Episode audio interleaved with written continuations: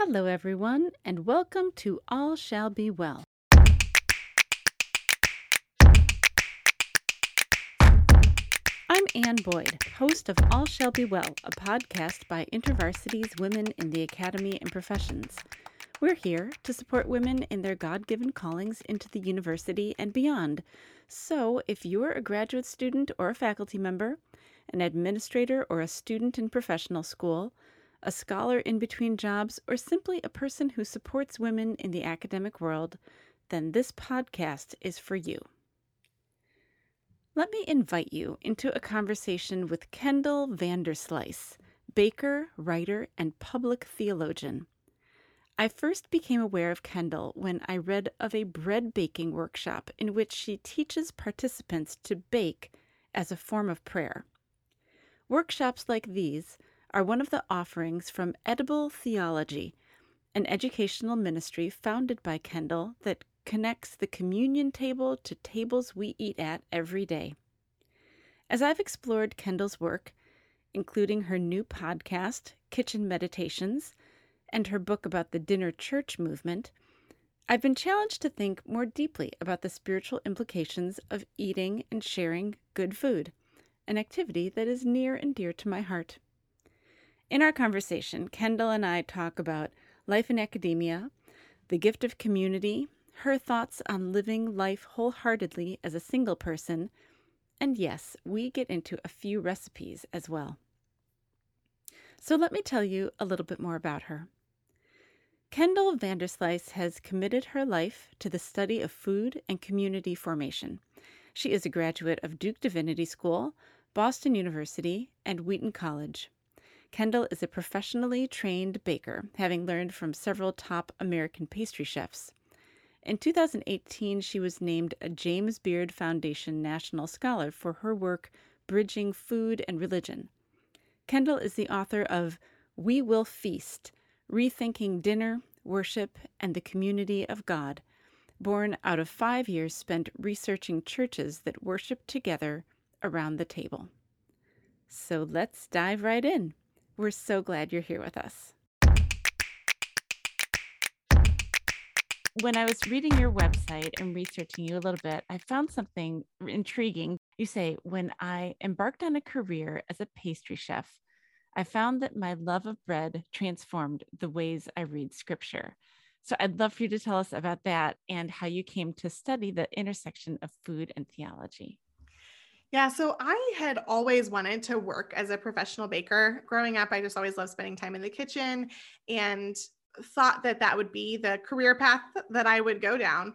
And when it came time to actually graduate from high school and figure out what it was that I was doing next, I, I, I spent a gap year working as a baker. And then once I, I went to school, I debated whether or not to go to culinary school for a bit and ultimately decided to, well, through, through in various ways, God made it sure. very clear that I was um, supposed to call, go to college. And so I went to Wheaton College for my undergrad. Um, and I sort of went kicking and screaming. I really just wanted to be a baker and wanted to go mm-hmm. work at a bakery and didn't like the idea of going back to school. I felt like I was done with school, which is hilarious in retrospect. I have many, many more years in the academy since. But I I went to Wheaton and sort of the the way that we approach that they approach education there is really thinking about how our faith intersects with sort of our academic work. And so that way of thinking of of thinking about how my academic studies informed my faith and my faith informed my academic studies had already sort of taken root in me when i started working in the kitchen Mm-hmm. So after I graduated from undergrad, I did go ahead and start working as a professional baker. And I would I would work in this bakery on Sunday mornings and then I would rush from the bakery to church. And every Sunday I would go up and receive communion and I still had bread dough clinging to my arms. And wow. it just started forcing me to think like what does this bread that I made this morning and this dough that's still stuck to my arms have to do with this bread that I'm now receiving? In the context of church. And at the time, I mean, I was working these like 12 hour shifts that started at three, four in the morning. And so I couldn't stay awake through a sermon right. like church met. So Sunday evenings. And it was really hard to sort of keep that rhythm of church in my life. And the one thing that I could, you know, walking forward to receive the bread every Sunday was sort of the grounding point in that season. And so that is really what started to spark these thoughts of, mm. of how does food, what does food have to do with uh, what, you know, what, what does food and bread and baking have to do with communion and this meal that we share each Sunday?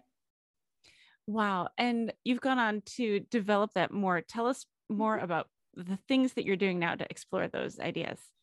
Yeah. So, well, I, I then spent a very long time studying, sort of studying that in the academic context. So, I did a degree in food studies at Boston University, which was studying food from sort of anthropology and history and looking more at sort of how food functions culturally. And while there, I started thinking in, in terms of theology. And so, partnered with the School of Theology there for some of my so for some of my research. And then I went on to seminary and did a degree in theology at Duke Divinity and there studied specifically theology of bread. And then that ultimately sort of turned into what I'm doing now, which is running a project called Edible Theology, which is an educational media project. Our goal is to help folks connect the communion table to the tables that we eat at throughout the week. And so we have sort of we have public facing sort of our we call it our communication side where our goal is to reach directly to people and help them think about how they engage with food. So we do that through our podcast, through our Instagram, and and through our email newsletters. Um, but then we also do a lot of work with churches, providing curriculum to help churches together think through these connections between the table, between um, and bread and kitchen and and the communion table. That I, I love your story, and I love the way your the passions that you identified even in your youth in your in your youngest days have become knit together with everything that you're doing now. And I'm curious to know one, you know, we talk a lot with our work at the well and with women um, who are in academia about this journey of finding our calling and how sometimes it's not a straight line, that there are lots of twists and turns. How have you been able, like in your experience, how have you been able to identify those next steps and the way that God is calling you forward? Yeah, it's been a very circuitous journey. It has not been a clear, a clear path at all. It, in large part because there just isn't sort of a straightforward path for whatever it is that I'm doing. You know, it's right. I'm, I'm sort of carving my own path, and so there has, in some ways, that's been really freeing to not have any sort of barriers that define what it is that I should do. And in other ways, it's been very difficult because I don't have a model really to follow. And so it's been a lot of time in advisors' offices asking questions and sharing with them the things that I'm thinking and getting their hearing their reactions and, gauging their thoughts and but then just a lot of like trying things and seeing what works. I feel like for a long time I was sort of felt like I was in a dark room sort of pressing all over the place and just trying to see what doors opened and then and then after that try to see what opened next. So it's been at many points very exhausting and stressful, but also just so much fun.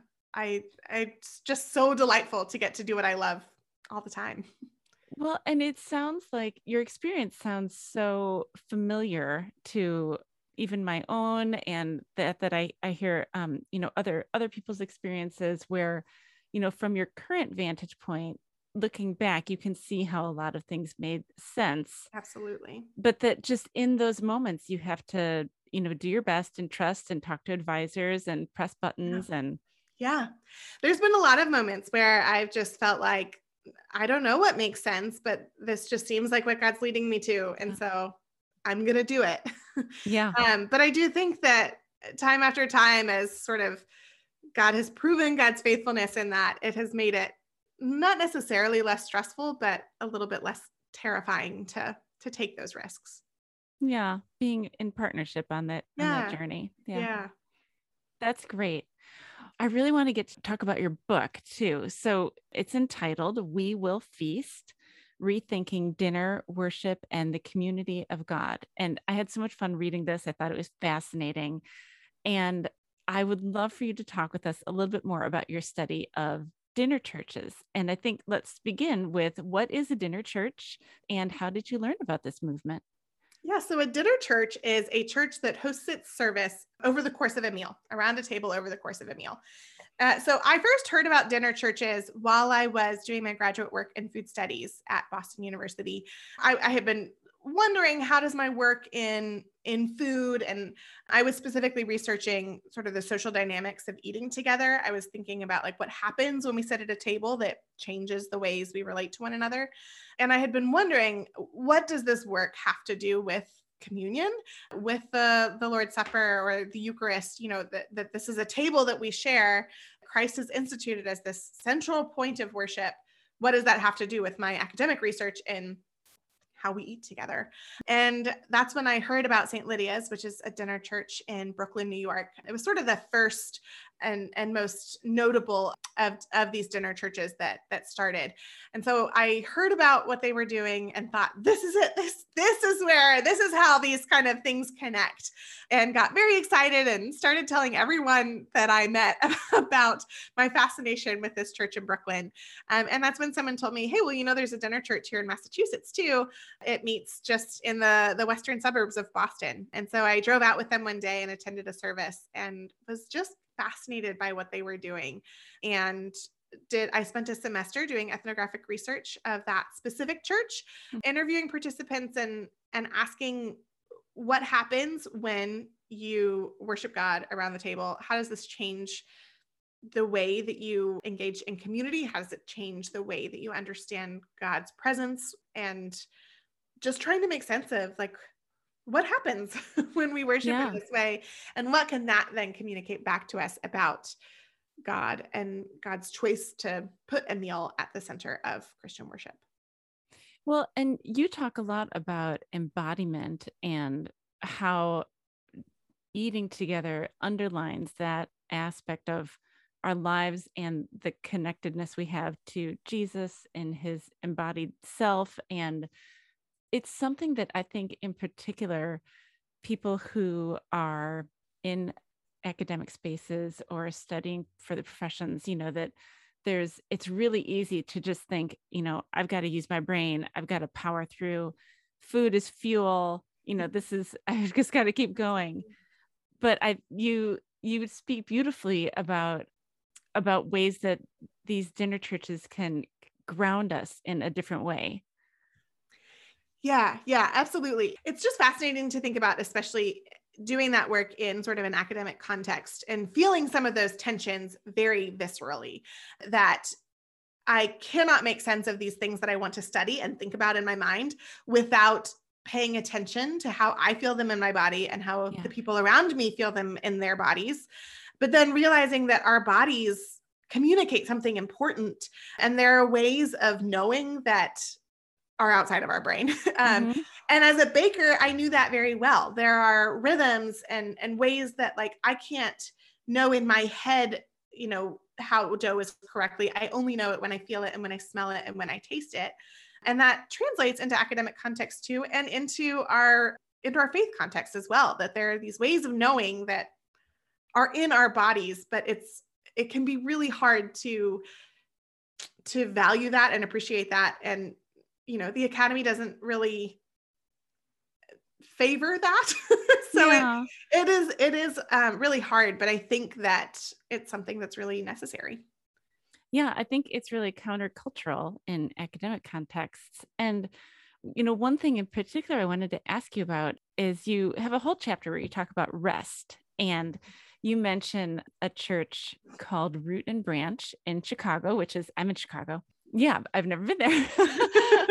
but it sounds like an amazing example of community and that they provide a space for rest in worship that that's something that is integrated into uh, into the their rhythms. And you call it the kind of rest that comes in setting aside the time to get the good of a community. So i mean i know i need more of this rest and i really believe our listeners do too. So from your research, can you offer us some pathways into that kind of rest? And maybe in particular, if we have if we attend churches that don't focus on it in this way. Yeah, so the that sort of line was drawn in part from uh, a line from one of Wendell Berry's short stories, where he talks about a farmer who would have considered it a shame to have spent his day working in the field without getting the good of it. And I was really I was really moved by that sort of concept that our work could be something that also provides rest, but only if we see only if we attempt to see sort of the good within it. Mm. And so I think that especially for folks who are who are in the academy and doing this sort of brain work all the time, it can be really, really hard to separate from our work. Sometimes impossible to separate from our work because yeah. it's something we're so passionate about and it's something that's so deeply interwoven into sort of our daily rhythms. And so there is a bit of sort of a mental shift of saying, like, how do I how do I get the good of this work that I do? Mm. And sometimes maybe that looks like stepping away from it and finding something to do with your body that kind of regrounds you to your body, whether that is going for a walk or getting in the kitchen and baking something. Um, and sometimes that looks like just sort of reshifting your relationship to to the work that you're doing. So while I was in in graduate school, I would sometimes I, I would have loved to take Sundays off completely from work, but there was just no way that I could do that. And so I would save the reading that I found most exciting and most invigorating for Sundays. And I would say, this is the day, like, I'm going to have to work this day, but I'm going to make sure it's a day where I really get deep joy out of the work that I'm doing and, and, and try to think through what are ways that we can sort of shift our relationship to work and to rest so that we can understand our life as this rhythm of, of work and rest. Yeah, I mean, it sounds like what you're describing, it sounds like looking for invitations, you know, rather than focusing on the restrictions of all the have tos in our lives, but mm-hmm. looking for invitations to experience rest even in the midst of some of those those rhythms of of mental work or physical work that there there are places where we can find rest. I love that. Yeah.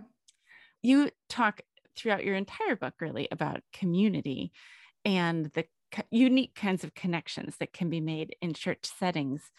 And as I was reading this book, I kept thinking about how we are in still really in the middle of a pandemic. And so what what ideas have come out of pandemic life around community for you? And in particular, you know, I've, I've been thinking about women who are in university settings you know what opportunities can we watch for to connect with community that are unique Mm-hmm.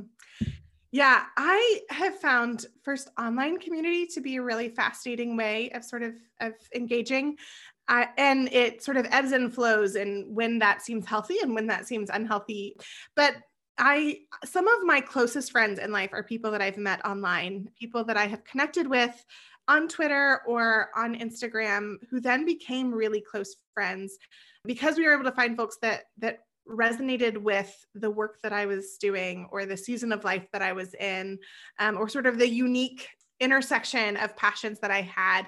Um, and it became a really a really meaningful way to connect deeply with people who could just understand more than maybe the people in my day-to-day in-person life. And I think that there are ways in which sort of online community can also become really dangerous. Um, it can really disconnect us from our day to day embodied lives. But I think when we approach it with balance, then it can be a really, really meaningful way to to build community, um, especially if we are in sort of more isolated fields and there aren't necessarily people at our church who understand at all what our life looks like throughout the week.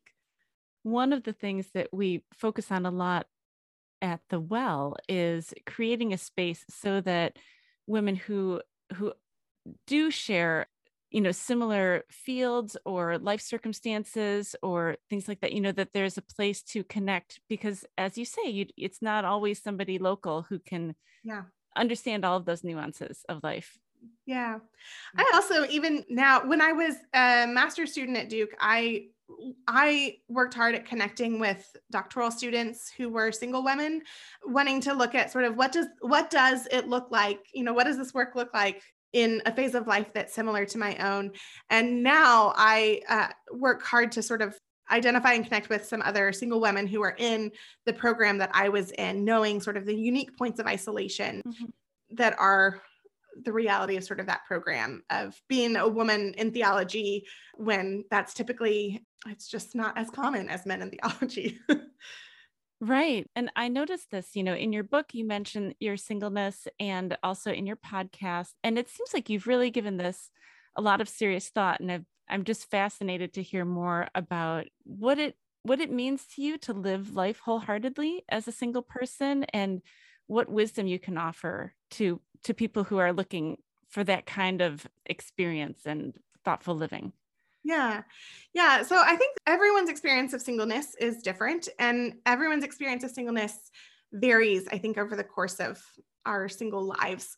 And so there are points at which living wholeheartedly has been much simpler than at other points.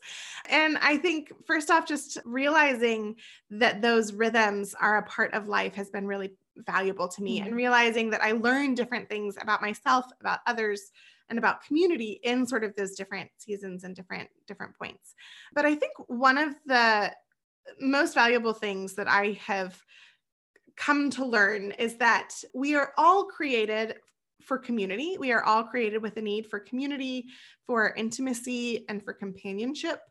And culturally, a lot of times, we, even reading into scripture, especially these passages in Genesis, assume that that need is met in marriage or mm. met primarily in marriage. And I think that is just sort of a flawed theological place to start, but also a, a thought a flawed ecclesiological sort of place to start that like that's that's a poor way of understanding church community and a poor way of just understanding how we relate to people.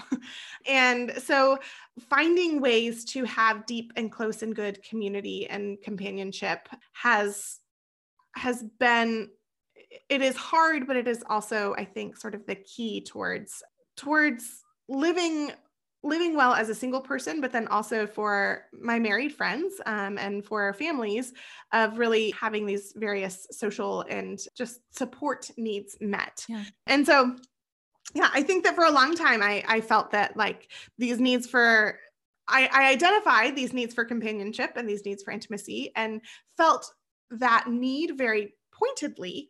And the assumption was like oh well then marriage is sort of the way that this will be met. Right. and realizing that no those those things can be met in really close friendships. Those things can be met in you know joining my my mom friends at the park and taking care of their kids for them for a couple hours in the morning. And that, that those needs can be met in intentional ways.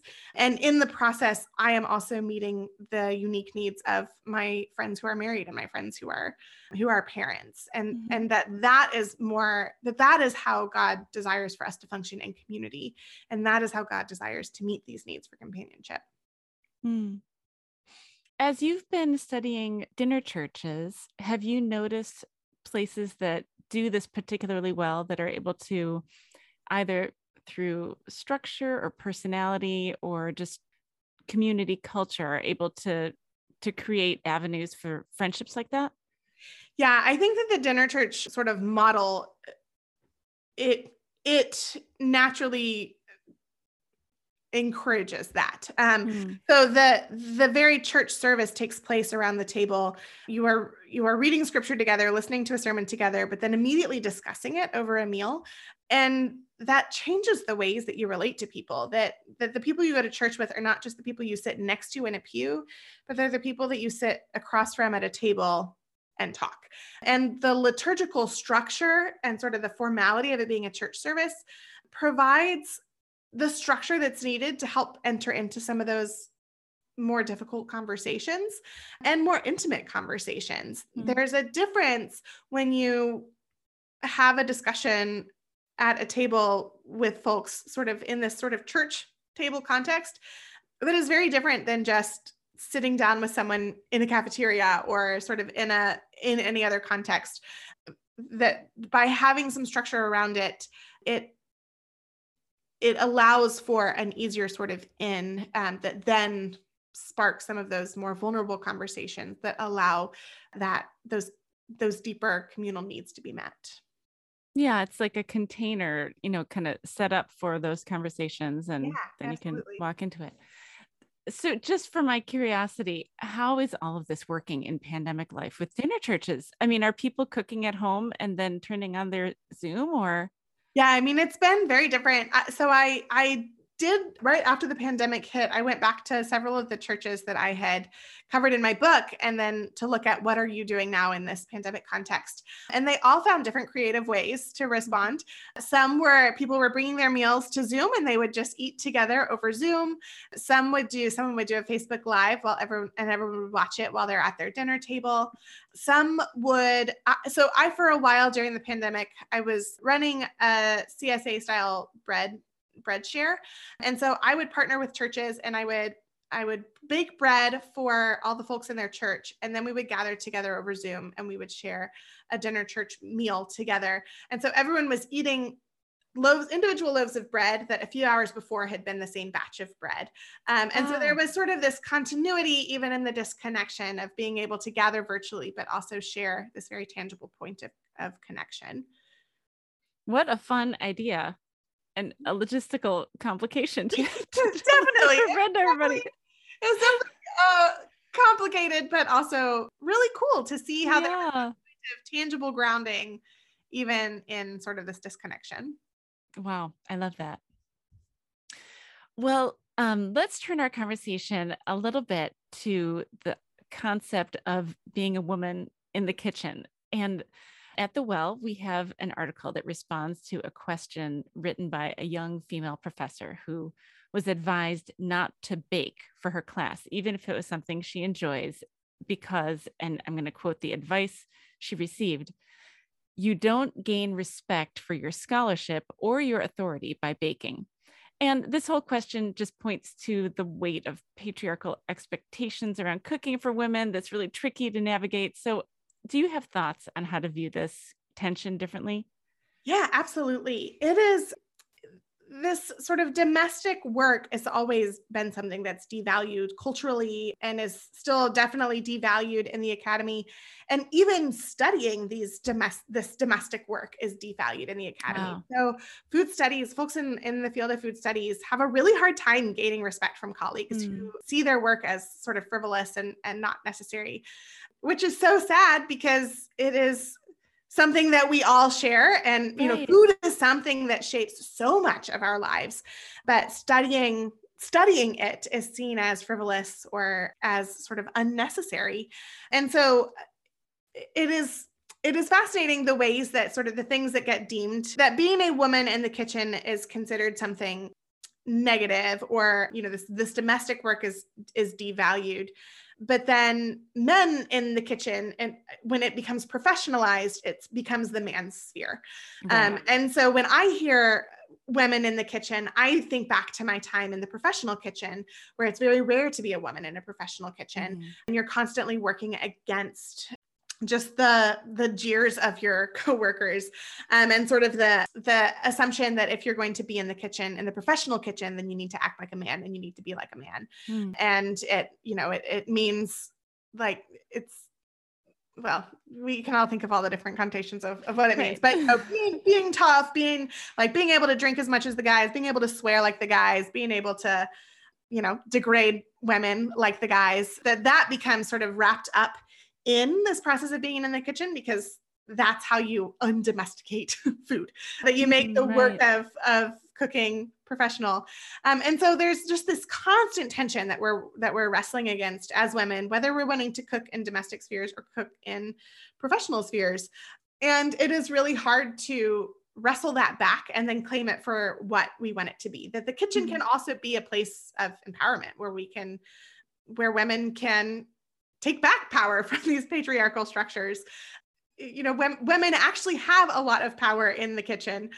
And but we also have to navigate that well especially um, especially if we are in an academic context and trying to think through how do you how do you not let sort of these patriarchal structures define you by not allowing you to do what you want to do. And yet also how do we establish the respect that our work and that our scholarship deserves as women there are some women in in the field of food studies some in media studies some who are in american studies who are looking sort of at the ways that women engage food and women engage food media mm-hmm. and the ways that they use the kitchen to sort of redefine what it means to be a woman engaging in this domestic work and there's a lot of i think fascinating potential for how how women can use that. And so I I think that there's like food can be a really powerful tool for teaching just from a pedagogical perspective of like whether you are thinking about cooking together or thinking about sort of the science of cooking or the like it, it can be a powerful avenue into complex conversations whether you're thinking about sort of the racial dynamics and get involved in in what we cook thinking about sort of how a recipe is structured or the legal ramifications of sort of copyright laws around around recipes. Like there are so many conversations yeah to be had around food and around cooking that could make sort of this this return back into the kitchen a really powerful teaching tool but but it is constantly sort of wrestling against this assumption that because it is domestic it is therefore not valuable uh, in an academic setting yeah, I mean, I hear you saying that there is so much potential for good to come from it. You know, not just mm-hmm. here are some cookies because you've been such a good class but you know but to use it as a teaching tool. But that one of the things that we need to do as women is to know ourselves and know our context and get really clear about why we're why we want to bake for people or why we want to cook something. And if we're doing it from a place of freedom and joy and excitement in the ideas or if it's something that feels like we should or ought or or even on the other end if we're feeling stifled you know like we would be judged. I mean that's something to examine too. So yeah. like so many things it seems really individual but such an interesting thing to talk about. Yeah yeah. Yeah i mean i think it really it really does depend on the the reasoning behind your desire to cook for for others but then also sort of the messaging around it um, yeah. the language around it of, of the, the story that you're narrating of what you're doing when you're cooking for someone else. Yeah. So let me turn us now to some practical um, questions that i had. So this is kind of a, a baseline one because we've been talking about cooking. We you love to cook. I actually really like to cook too but I know that there are some people who truly dislike cooking and it's just something to put food on the table. Do you have any encouragement for people who feel that way?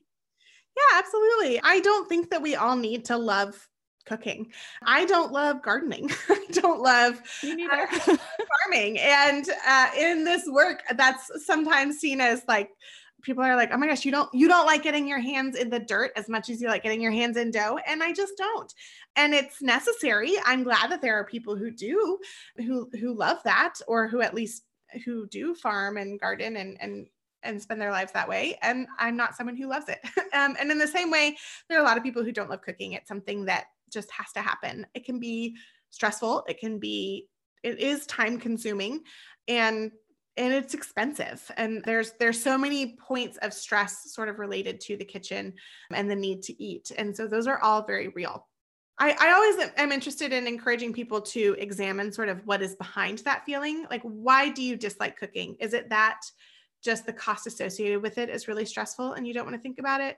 Is it that you're busy and this feels like one too many things is it that you have a really complicated relationship to food in general that that you know you you dislike your body you're afraid of how the food is going to impact your body? Is it that you have allergies and it's just a minefield? You know cooking is is can be a dangerous thing. These are all different reasons that could drive sort of that dislike of the kitchen and the sort of remedy to that is different. For some people it might be that you're just not in a season where you can spend much time in the kitchen and in that case that's fine. Like finding other either other people that cook or buying you know pre-made things if you're able to work that into your life then that's perfectly fine.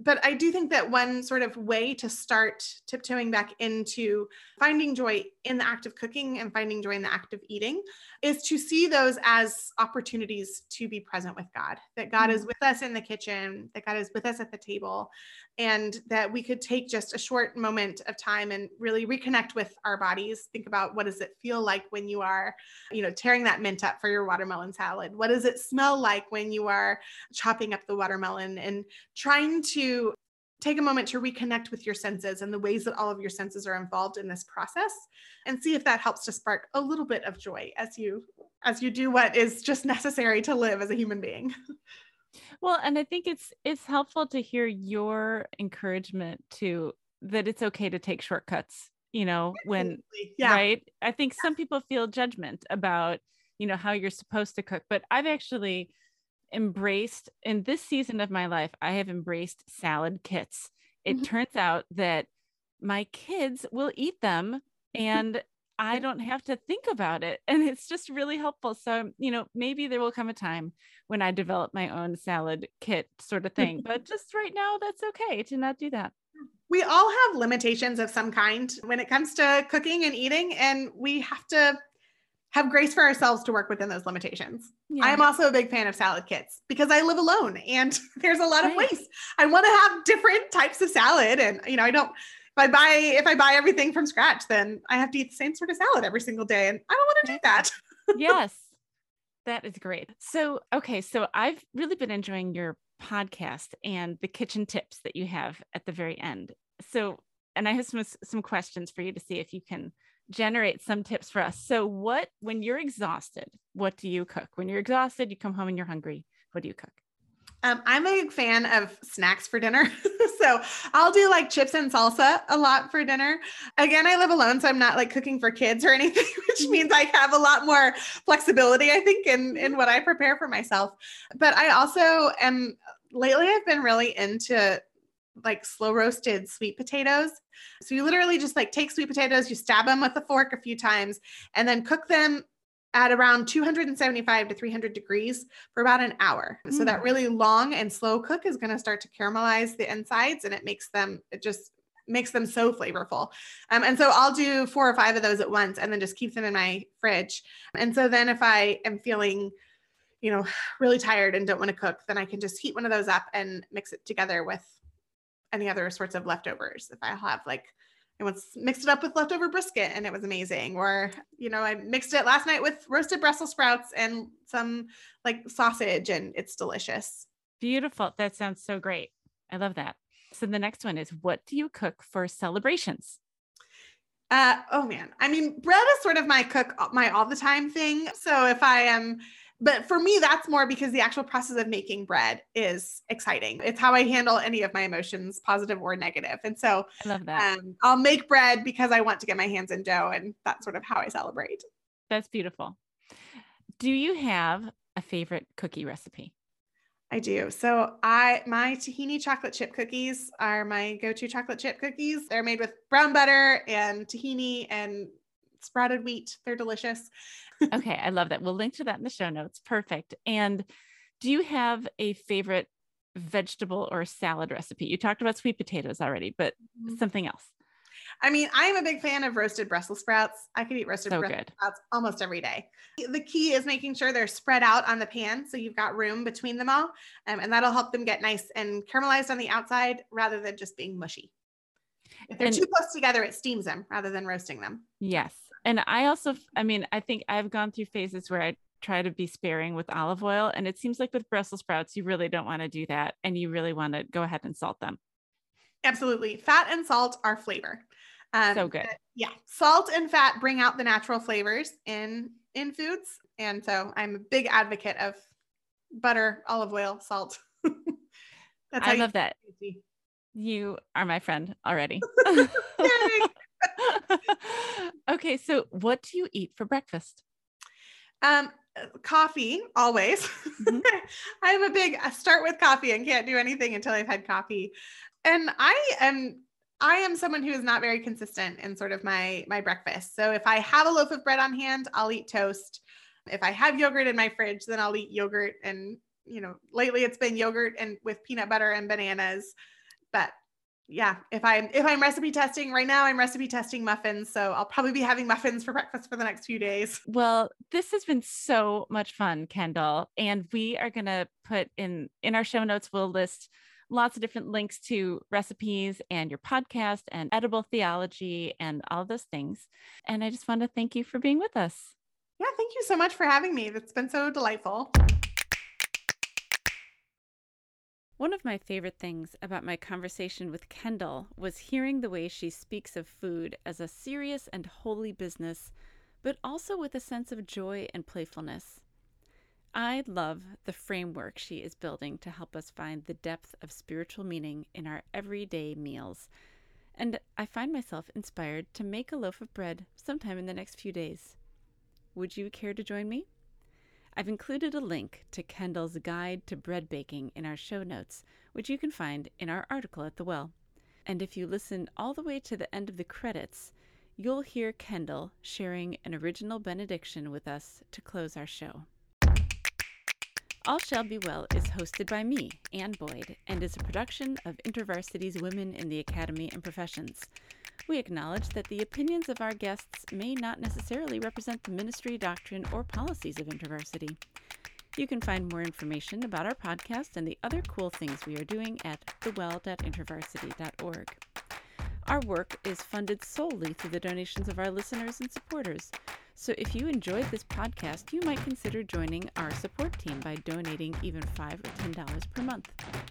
You can find out how to do this at give2iv.org slash thewell or through our donation link at the well. To ensure that others will find and enjoy our podcast as well, please consider rating and reviewing our podcast and sharing it with others. And as we close, receive this benediction from Kendall Vanderslice. God, you reveal yourself to us in word and bread. We know you in our minds. We praise you with our mouths. We taste you on our tongues when words can't capture the fullness of your love. May we taste and know your goodness today. Amen.